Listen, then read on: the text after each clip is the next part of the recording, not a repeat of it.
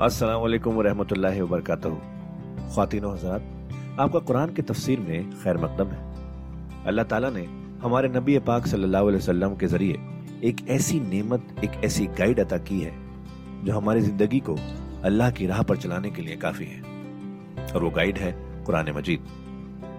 हम सब ये तो जानते ही हैं कि कुरान पढ़ना कितना सवाब का काम है, कितनी नेकियाँ मिलती हैं, और हो भी क्यों ना अल्लाह के अपने अल्फाज जो है पर क्या हमने कभी ये रुक कर सोचा कि कुरान को समझ कर पढ़ने की भी ज़रूरत है? इसलिए हब हब पर आपके लिए लेकर आया है एक ऐसा पॉडकास्ट जो कुरान की तफसीर समझाने में मदद करेगा। इस पॉडकास्ट का नाम है तफसीर Quran with doctor Israr Ahmad. तो आइए हम सब मिलकर डॉक्टर इसरार के ज़रिए की गई इस कुरान की तफसीर को सुने और अल्लाह की राह पर चलने का वादा करें। अऊज़बिल्लाहिमिनश्शैतानिर्रजीम बिस्मिल्लाहिर्रहमानिर्रहीम इन तजतनिबू कबाइर मा तुनहौन अन्हु नुकफ्फिर अन्कुम सय्यिआतिकुम व नुदखिलकुम मुदखलन करीमा वला ततमन्नौ मा फद्दलल्लाहु बिही बादकुम अला बास लिर्रिजाल नसीबुम मिम्मा इक्तसबू वलिन्निसाए नसीबुम मिम्मा इक्तसबन वसअलुल्लाह मिन फज़लिहि इन्नल्लाह कान बिकुल्लि शैइन अलीमा सदक़ल्लाहुल अब इंसानी तमद्दुन के दो बहुत अहम मसाइल हैं और बड़े गहरे फलसफियाना अहमियत के हामिल। पहला मसला है गुनाहों के बारे में कि इनमें तकसीम है कबाइर और सगाइर की। बड़े बड़े गुनाह।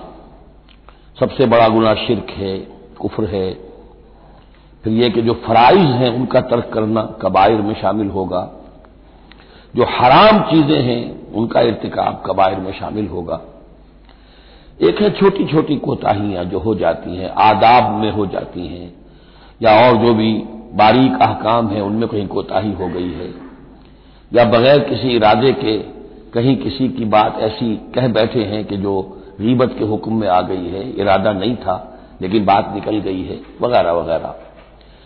इसमें जो एक हेल्दी एटीट्यूड है वो ये है कि कबाइल का पूरे एहतमाम के साथ बंदोबस्त किया जाए कि उससे इंसान बिल्कुल पाक हो जाए। फराइज की पूरी अदायगी, मुहर्रमात से इज्तनाब, मुतलक। और ये छोटी चीज़ें जो है, इनके बारे में न तो ज़्यादा एक दूसरे पर नकीर की जाए, न एक दूसरे पर गिरफ्त की जाए, न कुछ इस पर बहुत ज़्यादा जो है अपने दिल के अंदर भी दिल गिरफ्तगी की जाए। बल्कि उनके बारे में तो रखी जाए कि अल्लाह ताला मुआफ फरमा देगा। इस्तेफार करे भी आदमी। और यही सगाइर है जो नेकियों के ज़रिए से खुद ब खुद भी खत्म होते रहते हैं। ये जो आता है कि जो शख्स वज़ू करता है सही तरीके पर बैठकर इतमान से तो जब वो हाथ धोता है तो हाथों के गुनाह झड़ जाते हैं, आँखों में पानी डालता है, आँखों का गुनाह झड़ जाता है, वगैरह वगैरह। तो ये वो सगाई है। इन हसनात युजिबन सयात ये नेकियाँ जो हैं, इन बदियों को दूर कर देती हैं। कबाइल मुआफ नहीं होते इससे। नेकियों से जिन गुनाहों की मुआफी का खुद ऐलान है कुरान में, वो कबाइल नहीं, सगाइल है। कबाइल तोबा के बगैर वो नहीं बख्शे जा सकते, तोबा करनी होगी। और जो अकबरुल कबाइल है शिरक, उसके बारे में तो दो मरतबा इस सूरत में आएगा। इन अल्लाह ला यकफर युशर कभी व यकफर नजाल कल मैशाह वो हम पढ़ेंगे बाद में। लेकिन एक परवर्टेड किस्म की मजहबी शख्सियत होती है, मजहबी मिजाज परवर्टेड बस शुदा जो कबाइल है, वो तो हो रहे हैं, सूदखोरी हो रही है, जो कुछ हो रहा है, हरामखोरी हो रही है, छोटी छोटी बातों पर नकीर हो रही है, ये पांचा तुम्हारा नीचे क्यों चला गया है, इसके ऊपर सारी गिरफ्त हो रही है, ये क्या हो गया है, तुम्हारी दाढ़ी जो है शरीर नहीं है, इसके ऊपर गिरफ्त हो रही है, ये चीज़ें जो है दिस इज़ परवर्ष ये मज़हब को बस कर देने वाली बात है। कुरान मजीद में इस मामले को तीन जगह पर नकल किया गया है कि ये फलसफा जो है कि छोटी चीज़ों के बारे में दरगुजर से भी काम लो और ये कि बहुत ज़्यादा मुतफिर भी ना हो। सेंस ऑफ़ प्रोपोर्शन होना चाहिए। इन तजतनबू कबायर मातुल हौनान अगर तुम इज्तनाब करते रहोगे उन बड़े बड़े गुनाहों से जिनसे कि तुम्हें रोका जा रहा है नुकफिर अनकुम सही आते कुम तुम्हारी छोटी बुराइयों को हम खुद ही धोते रहेंगे पाक करते रहेंगे, साफ़ करते रहेंगे। जो भी नेक काम करोगे, उनके हवाले से वो जो फरोग दाश्ते हैं, वो खुद ब खुद भी धुलती रहती है। वह नुदखिल को मुदखलन करीमा, और तुम्हें दाखिल करेंगे बहुत ही बाइज्जत जगह पर, जहाँ क्या तुम्हारा मकाम जो है बाइज्जत, इकराम के साथ होगा। ये मजमून सूरह शूरा में भी आया है, फिर सूरत नजम में भी है। तीन मरतबा ये मजमून कुरान में आया दूसरा मसला जो है इंसानी माशरे में, वो फजीलत का है। अब ज़ाहिर बात है कि तमाम इंसानों को एक जैसा तो नहीं बनाया है अल्लाह ने। किसी को खूबसूरत बना दिया, किसी को बदसूरत बना दिया। किसी का कद ऊँचा है, कोई ठिकने कद का है, लोग उस पर हँसते हैं। या किसी को मर्द बना दिया, किसी को औरत बना दिया। अब औरत अपने अंदर ही अंदर कुहती रहे, मुझे औरत क्यों बनाया? तो उसका हासिल क्या होगा?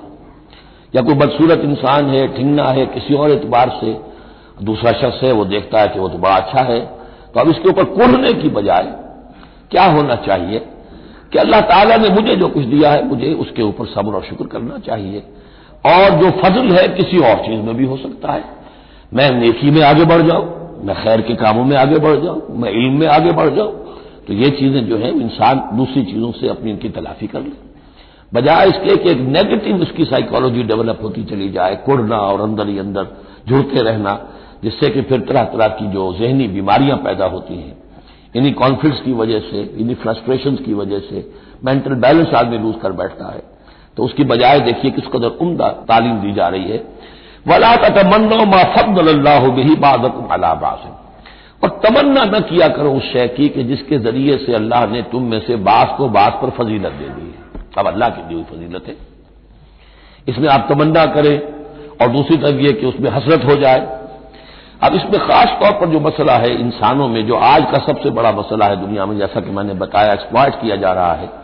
मुसावात मर्दोजन अब यह भी एक फजीलत है, किसी को अल्लाह ने मर्द बनाया, किसी को औरत बनाया।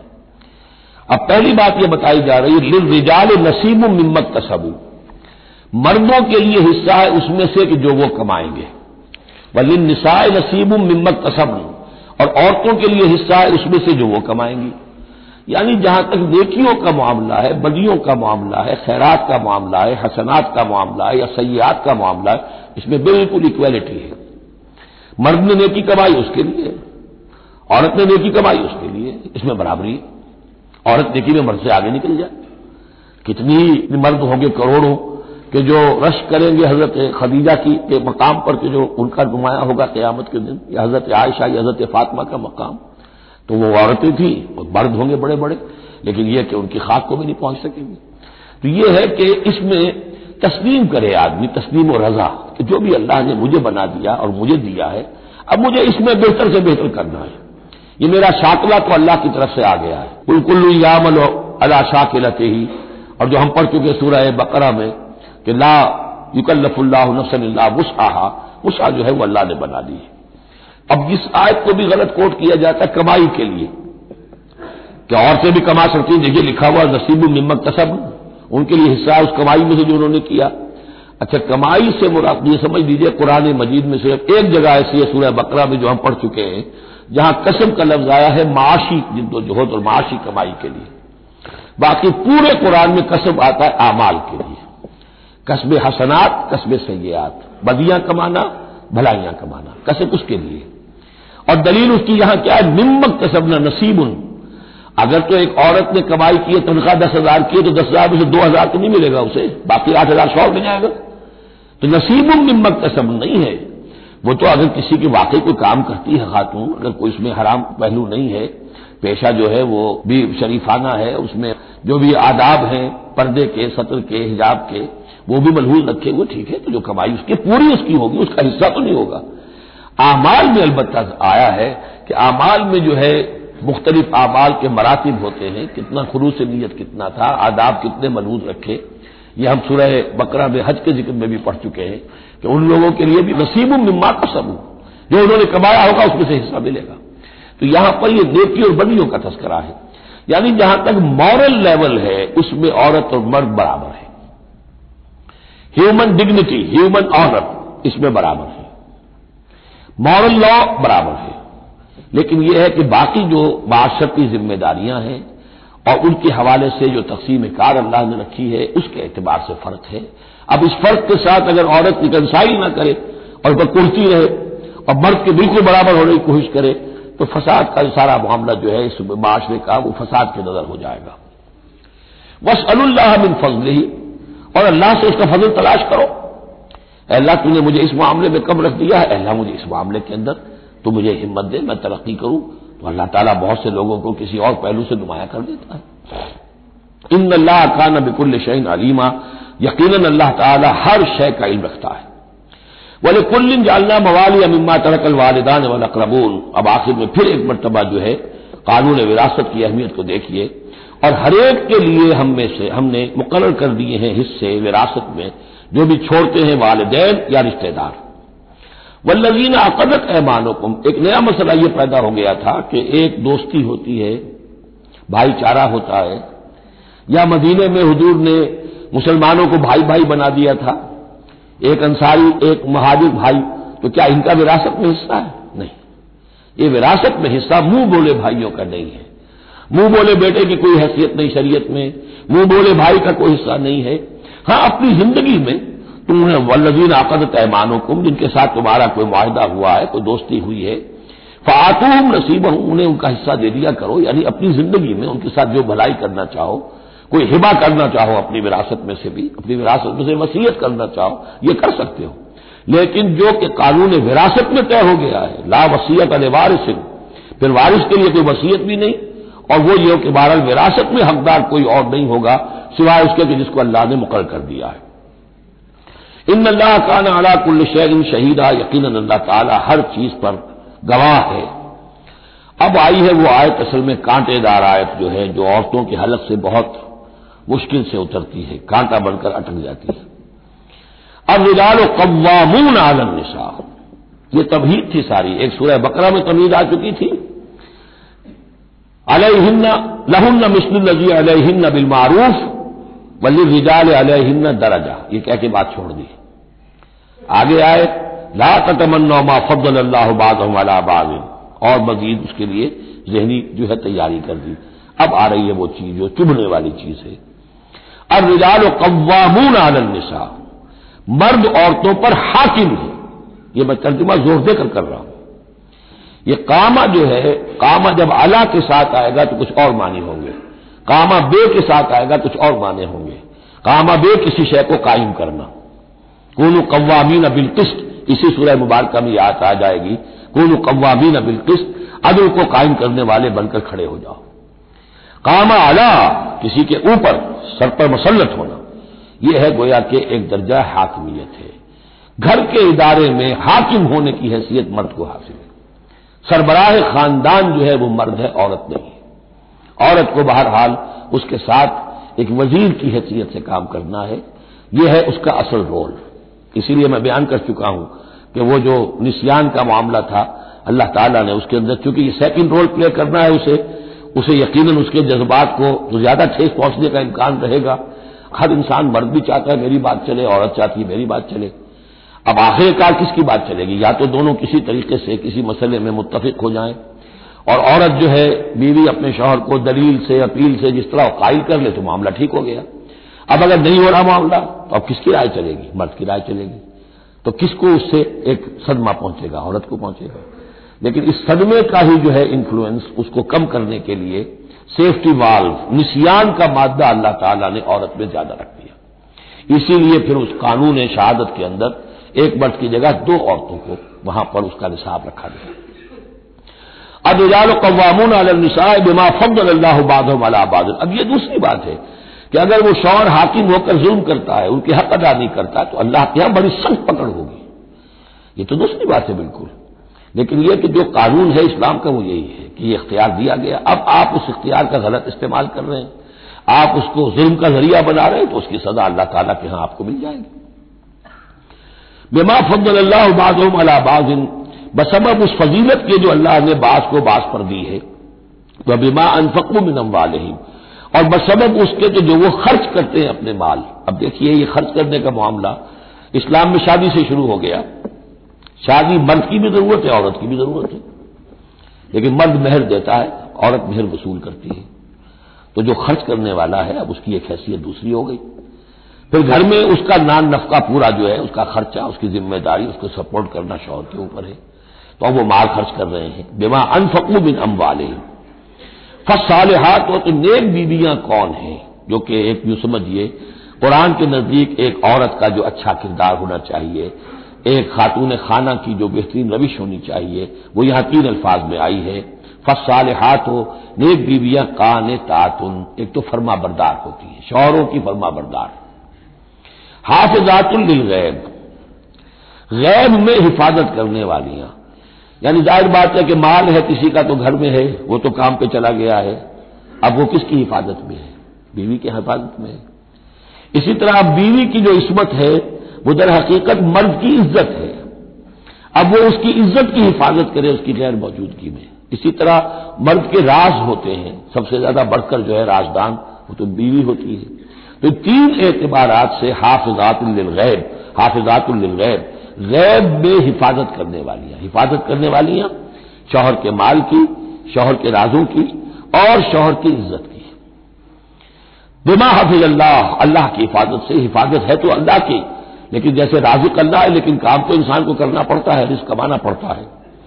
वल्ला की तकाफून नशूज होना और वो खवतिन के जिनके बारे में तुम्हें अंदेशा हो जाए, उनके अंदर सरकशी का।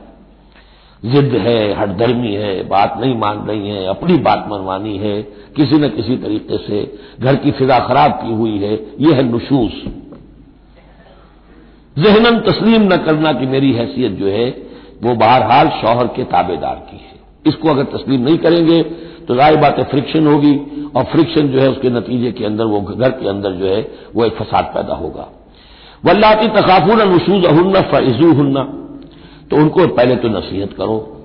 वाहजरू हन्ना फिल मजाज दूसरे तंबीह के तौर पर उनसे ताल्लुक अपने बिस्तर अलहदा कर लो और उनके साथ वो ताल्लुक जलोशौ जो है, कुछ अरसे के लिए बंद कर दो। वजरबू हन्ना इस पर भी ठीक न हो तो उन्हें मारने की भी इजाज़त है। इसमें हजूर ने जो रोका है वो ये है कि चेहरे पर न मारा जाए और कोई ऐसी मार ना हो जिसका मुस्तकिल निशान जिसम पर पड़े। अब ये चीज़ें अल्लाह का कलाम है। इसके अंदर जो है, कोई हमारे लिए कोई झिझक नहीं है। माशरती ज़िंदगी को ठीक रखने के लिए इसकी ज़रूरत पेश आए तो वो भी करनी होती है। फई नताना कुम फिर अगर वो तुम्हारी इतात करें, फला तबू अलहन सबीरा तो अब उन पर खाम खा की ज्यादती करना, पिछले गुस्से निकालना बार बार जो है वो अपने गुस्से का इजहार करना, ये भी ठीक नहीं है। इन अल्लाह कान अली कबीरा। यकीन अल्लाह ताला बहुत बुलंद है, बहुत बड़ा है। वह इन सिर्फ़ तुम शिका का बैन और अगर तुम्हें यह अंदेशा हो गया हो कि इनमें तो अब जिद्दम जिद्दा हो गई है और ये अब साथ अब चलना इनका मुश्किल है। चौहर में, बीवी में मिजाजों का इख्तलाफ है और उसकी वजह से कोई जिद्दम जिद्दा, औरत भी अकड़ गई है, मर्द भी अकड़ा हुआ है तो अब ठीक है, क्या करें हम? तो उसमें एक कोशिश करने का हुक्म दिया पहले। फवासु हकम मिनाहले ही व हकम मिनाहले तो एक हकम मुकर करो सालिस लड़के वालों में से, शोहर वालों में से, शोहर के खानदान में से, और एक हकम जो है उस औरत या लड़की के खानदान वालों में से। इन युरीदा इसलाहन, अगर वो दोनों चाहेंगे इसलाह युवफ़िल्लाह बैनाहुमा, अल्लाह ताला उनके माबेन मुआफ़त पैदा कर देगा। लेकिन इन युरीदा में मुराद दोनों हो सकते हैं। यानी एक तो यह कि अगर वाकता शौहर और बीवी जो है चाहते हैं कि मुआफ़त हो जाए, होता ऐसा है किसी वक्त जो है वो नफसियाती गिरा ऐसी बन जाती है कि वो भी चाहता है कि मामला दुरुस्त हो जाए, वो भी चाहती है कि दुरुस्त हो जाए। लेकिन अब यह कि अब उसमें गिरा ऐसी पड़ गई है मख्ते में आ पड़ी है सकुन दस्तराना बात कि अब उसमें किसी तरीके से मसला हल नहीं हो रहा। तो हकमैन आ जाएँगे तो वो बात को गिरा खोलेंगे, इधर से कुछ सुनेंगे उधर से सुनेंगे, कुछ इसकी वजाहत होगी उधर की वजाहत होगी तो हो जाएगा। और एक ये भी हो सकता है कि इससे मुराद हकमैन हो, कि अगर हकमैन पूरी सी कोशिश करेंगे तो अल्लाह ताला उनके माबैन मुआफ़त पैदा कर सकता है। मेरा रुझान पहली राय की तरफ़ ज़्यादा है। इन अल्लाह काना अलीमन खबीरा, यकीन अल्लाह ताला बहुत अलीम और खबीर है। अब जैसे कि इससे पहले भी सूरह बकरा में भी जो पहले किताब के साथ बनी इसराइल के साथ मिसाक लिया गया था तो उसमें जो चीज़ें आई थी, वो यूँ समझिए उम्महात शरिया दीन की बुनियादें क्या थी। हमने मुआवजा लिया था, अल्लाह के साथ शिरक नहीं करोगे, वालदेन के साथ नेक एहसान करोगे कराबदारों के साथ, वगैरह वगैरह। अब ये दूसरा मकाम आ रहा है कि शरीयत के अंदर क्या चीज़ों, हैं जो अहम तर हैं, जिनको सामने रखना चाहिए माशर की सतह पर। सबसे पहली बात वाबुल्लाह वला तुशरकू बही शैन पहला हक अल्लाह का है, अल्लाह की बंदगी और प्रस्तुश करो, उसके साथ किसी को शरीक न ठहराओ। नंबर दो, वबिल वालदेन एहसाना। ये चार मकाम कुरान में है जहाँ अल्लाह के हक के फ़ौरन बाद वालदेन के हक का तस्करा है। वालदेन के साथ उसने सलूक। ये भी हमारे यहाँ के खानदानी निज़ाम के लिए बहुत अहम बुनियाद है कि वालदेन के साथ उनका अदब हो, उनकी खिदमत हो, उनके साथ उसने सलूक हो, उनके सामने आवाज़ पस्त रखी जाए। बड़ी तफसील से सूर्य बनी इसराइल में ये बात आएगी। लेकिन ये कि ये हमारे माशरे में खानदान के इस्तेकाम की, ये भी एक बहुत अहम बुनियाद है। वह दिलकुर्बा कराबतदारों के साथ वजतामा वल मसाकिन, और यतीमों के साथ, और मिसकीनों के साथ वलजार दिलकुर्बा और वो हमसाया जो कराबतदार भी हो। पहले आमतौर पर मोहल्ले ऐसे ही होते थे, एक कबीला एक जगह रह रहा है, रिश्तेदारी भी है, हमसाए की भी है। वही जारी दोनों भी और अजनबी हमसाया भी हो सकता है, जैसे आजकल शहरों में होते हैं, हमसाए अजनबी होते हैं। वह साहिब में जम में और एक आरजी किस्म की भी हमसाएगी होती है कि जो आपके बराबर बैठा हुआ है। आप बस में बैठे, आपके बराबर बैठा हो। ये भी आपका हमसाया है। जो किसी भी एक बार से आपके साथ है, आपके पास बैठने वाला है, उसके साथ भी नेक सलूक वबनी सबील और मुसाफिर के साथ नेक सलूक व माँ मलकत मानो कुम और जो भी तुम्हारे लौंडी गुलाम हैं, जो तुम्हारी मिल के ज़मीन है, उनके साथ भी नेक सलूक। इन अल्लाह लाहिब मन का न मुख्ताल फकूरा। अल्लाह को बिल्कुल पसंद नहीं है वो लोग। कि जो मुख्ताल हैं, शेखी खोड़े और अकड़ने वाले, फख्र करने वाले, अकड़ करने वाले। तो खातिन हजरात, ये था आज का एपिसोड। अभी तफसीर बाकी है। पूरी तफसीर सुनने के लिए अगला एपिसोड सुनना ना भूलें। ज़रूरी है कि हम कुरान को पूरी तरह से अच्छे से लफ्ज ब लफ्ज समझें। इसलिए अगले एपिसोड में आपका इंतज़ार है। सुनते रहिए ये पॉडकास्ट जिसका नाम है तफसीर Quran with doctor Israr Ahmad, सिर्फ़ हब हॉपर पर।